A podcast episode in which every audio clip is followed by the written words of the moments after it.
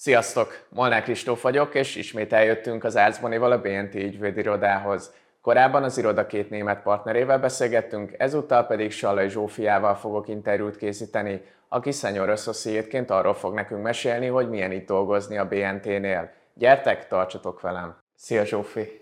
Sok szeretettel köszöntelek a mai beszélgetésen. Először arra kérlek, hogy röviden mutatkozz be az olvasóinknak, hogy ki is vagy te pontosan itt a BNT-ben. Szia Kristóf, jó reggelt! Köszöntelek itt nálunk a BNT ügyvédirodában. Sallai Zsófi vagyok, a BNT ügyvédiroda Senior Associate ügyvédje. Nekem az iroda a szívem csücske, úgyhogy szeretném elmondani, megmutatni, hogy milyen is nálunk dolgozni. Igen, a mai beszélgetésnek a fő fókuszába az iroda és az irodán belüli élet lesz, úgyhogy vágunk is bele. Elsőként térjünk ki az iroda generációs sokszínűségére. Ugye nálatok a tapasztalt partnerektől kezdve egészen a frissen belépő pályakezdőkig nagyon sokan dolgoznak itt, ami nyilván azt jelenti, hogy különböző életszakaszban lévő jogászok dolgoznak együtt. Ti hogyan kezelitek az ilyen különböző generációs különbségeket? Tegnap esti beszélgetésen pont arról szólt, hogy egy idősebb kollega az irodában kihangsúlyozta, hogy annyira jó ilyen fiatalokkal dolgozni együtt, hogy ő neki a saját fiatalos lendületéhez, a motivációjához fontos az, hogy bejön és, és a, még az égenerációsok mosolyognak a, a folyosón. Vannak ügyfeleink, akik 30 évesek, és vannak ügyfeleink, akik már a 70-et súrolják, és igenis fontos az, hogy a, a, a tanácsadásban is részt vegyenek olyan fiatal kollégák, akik az ügyfél nyelvét beszélik amint be, belép egy pályakezdő jelölt a BNT-nél, akkor kap egy mentort maga mellé, aki segíti a munkáját. Hogyan néz ki ez a mentorálása a gyakorlatban? Igazából az a célunk, hogy egy közvetlen hidat teremtsünk a, a pályakezdő, frissen végzett egyetemista, és mondjuk az iroda alapító partnerek között legyen egy, ez open door policy-nak mondhatjuk, de igazából Nálunk ez nem így néz ki, tehát hogy nálunk valójában működnek ezek a dolgok. Tehát, hogy a mentoring systemnek is az a célja, hogy ha bármi kérdése van egy jelöltnek, akkor oda megy, kérdez, aki nem ilyen nyitott személyiség, azzal folyamatosan azért szervezik a partnerek is a mentoring sessionöket, ahol alapvetően ügyvédszakmai kérdésekről beszélgetnek, megengedik nekik a jelölteknek, hogy belelássanak, hogy hogyan működik egy tanácsadás, leülhetnek együtt és részt vehetnek közösen akár egy telefonkonferencián, egy videokonferencián, megpróbálják megtanítani nekik, hogyan működik az ügyfélszerzés, hogyan írunk proposalt, hogyan menedzseljük az ügyeket, az időnket, a magánéletet és a karriert, hogyan egyeztessük össze. Tehát, hogy nagyon sokféle szinten próbálunk nekik segíteni, nem csak annyi, hogy leültetjük őket egy asztalhoz, és akkor toljuk rájuk a, a papírmunkát, hanem inkább próbáljuk őket bevonni, tehát az integrációnak is egy fontos eleme ez a mentoring system. Nagyon sok know-how-t hoznak magukkal az egyetemről, Viszont azt, hogy hogyan működik egy tanácsadás, azt ott nem tanulják meg. Azt itt tudják megtanulni a partnerektől, a szenior ügyvédektől, és mentoring célja elsősorban az is, hogy, hogy összeolajozzuk ezeket a sok különféle tudáscsomagokat, és ebből képezzük nekik egy egész tudáshalmazt, amit aztán az ügyfélünknek, ügyfeleinknek át tudnak adni. Még egy utolsó kérdés a mentoringhoz.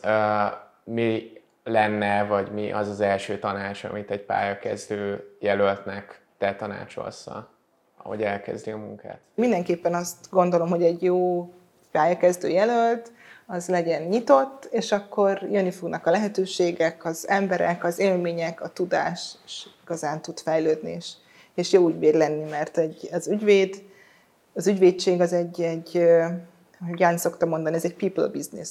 Tehát, hogy nekünk az ügyfelekre kell figyelni arra, akihez tudunk kapcsolódni, és ez a kapcsolódás akkor működik, ha megvan a kellő nyitottság. Részmunkaidőben vagy, ez a gyakorlatban hogyan néz ki? Mennyit vagy az irodában, mennyit vagy otthon? Nem vagyunk keretek közé szorítva, tehát hogy nincs az, hogy meg van mondva, hogy 6-tól dolgozzál, vagy 9-től, vagy ekkor, vagy akkor, hanem én magam osztom be az időmet, hogy én mikor szeretnék dolgozni. Most heti 30 órában vagyok. Kata, aki most lett partner az irodákban, ő is talán Liza másfél éves sem volt, amikor már ő részmunkaidőben először négy órába kezdett visszajönni dolgozni, de hamar több lett az a négy, mint négy.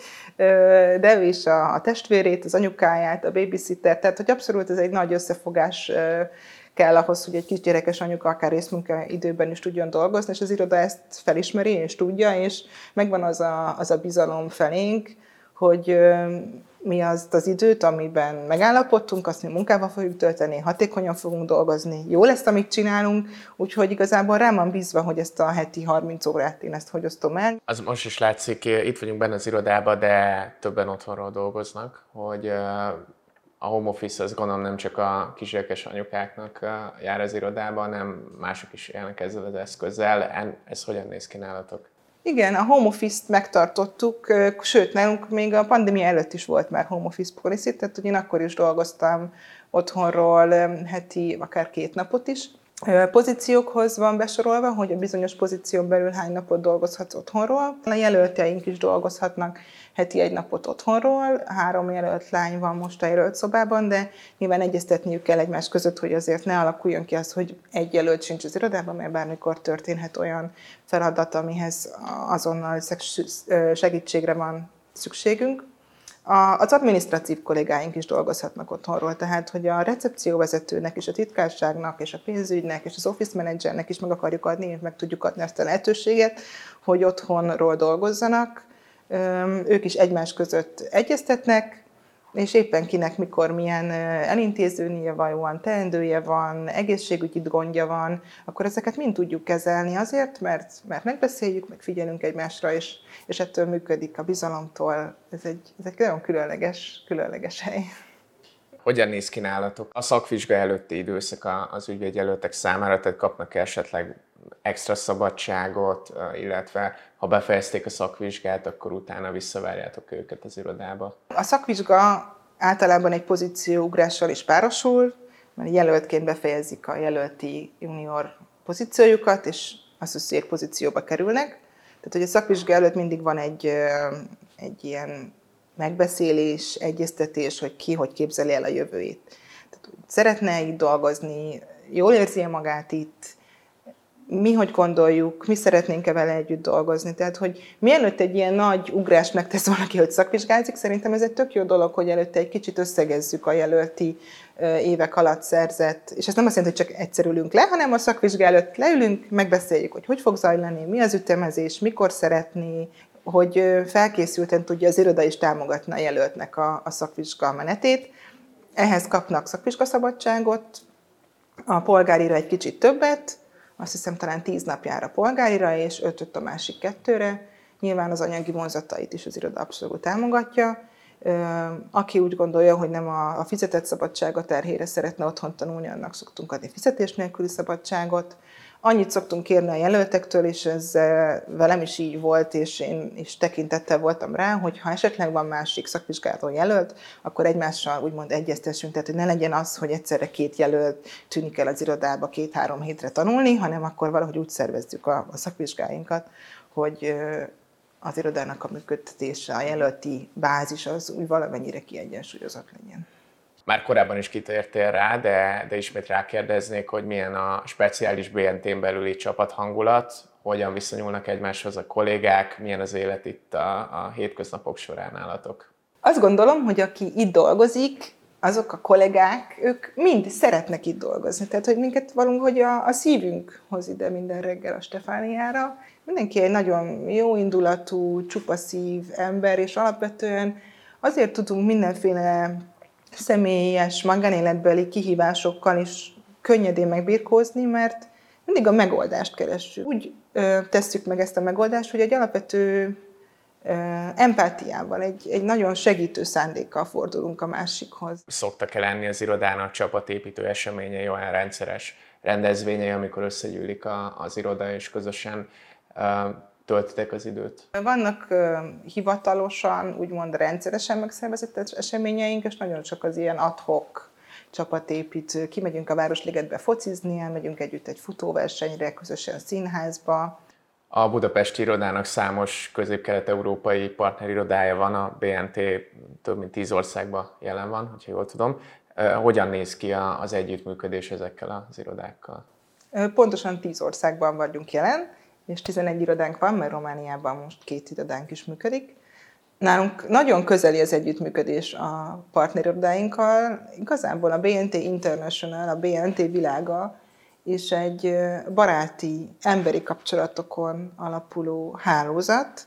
Tehát, hogy mi ezt mi, Rainer és Ján úgy építette fel, és mi úgy tartjuk ezt életben, hogy valóban odafigyelünk a külföldi kollégáinkkal is, és ezért nagyon sok olyan programunk, eseményünk, ügyeink, ügyfeleink vannak, akikken keresztül, vagy amin keresztül napi szinten tudok a, a külföldi szomszéd partnerodáimban dolgozó kollégáimmal is beszélni, együtt dolgozni, odafigyelni, szoros kapcsolatot, baráti köteléket ápolni, és ettől ö, működik, és ettől jó a kapcsolat a BNT International belül, a társirodákon belül. Nálunk nem egy hierarchikus rendszer van a külföldi irodák között. Nincs olyan, hogy most akkor Londonból valaki megmondja a tutit, és akkor mindenki azt csinálja, hanem valamilyen szinten minden iroda a saját országában autonóm, és ezen felül pedig van a BNT International, amit a Jan Burmeister és Margareta vezet, a, akik egy kicsit koordinálják azt, hogy mi ezt a közép-kelet-európai régióba az ügyfeleket, hogy tudjuk minél hatékonyabban, gyorsabban, jobban kiszolgálni. A BNT International belül ezeket a kapcsolatokat próbáljuk úgy erősíteni, hogy különféle practice grupok vannak. Ezek egy ilyen szakmai terület köré szerveződő szakmai együttműködés, egy tudásmegosztó platform. A BNT-nél a nemzetközi kapcsolatoknak hálamára az ügyvédjelöltek is többet utazhatnak, úgy hallottam. Mit jelent ez a gyakorlatban, egy évben hányszor és merre utazhatnak a pályakezdő jogászok? Pont beszélgettem az egyik jelölt lányán, és ő emeltek ki ezt, hogy a szakvizsgai előkészítők különösen irigylik tőle azt, hogy a BNT-nél ilyen sokat utazhatnak. Idén a, az International Meetinget Vilniusba szerveztük, és ősszel pedig minden practice group maga választhatja meg, hogy hova szeretne menni. Ez a practice groupon belül különféle hatalmi harcok és szavazások és szívességek eredményeként születik meg. Nagyon kedvenc helyünk Barcelona mellett egy kis tengerparti város, de voltunk idén Rómában, Berlinben, Nápolyban, tehát hogy Európa szerte, ahova jó repülőcsatlakozások vannak, és a budgetből kijön, az a PG maga dönti el igazából, hogy ő hol szeretné tölteni ezt a szakmai hétvégéjét. Ezen kívül pedig most már international szinten szervezzük a BNT-s éléseket. Ezek régen így az irodák maguk szervezték, de most már így összefogtuk ezt is, és adunk télen is egy, egy platformot arra, hogy találkozzunk. Köszönöm szépen a beszélgetést, Zsófi. Nagyon sok érdekes dolgot megtudhattunk a BNT-ről, és további jó munkát kívánok ebben a kiváló összetartó csapatban. Nagyon köszönjük a lehetőséget. Ha bármi kérdésetek van, akkor forduljatok hozzám bizalommal. Ha tetszett a beszélgetés és szeretnétek többet megtudni az irodáról, akkor menjetek fel nyugodtan a BNT honlapjára és tegyétek fel a kérdéseiteket e-mailben. Köszönöm, hogy velünk tartottatok, sziasztok!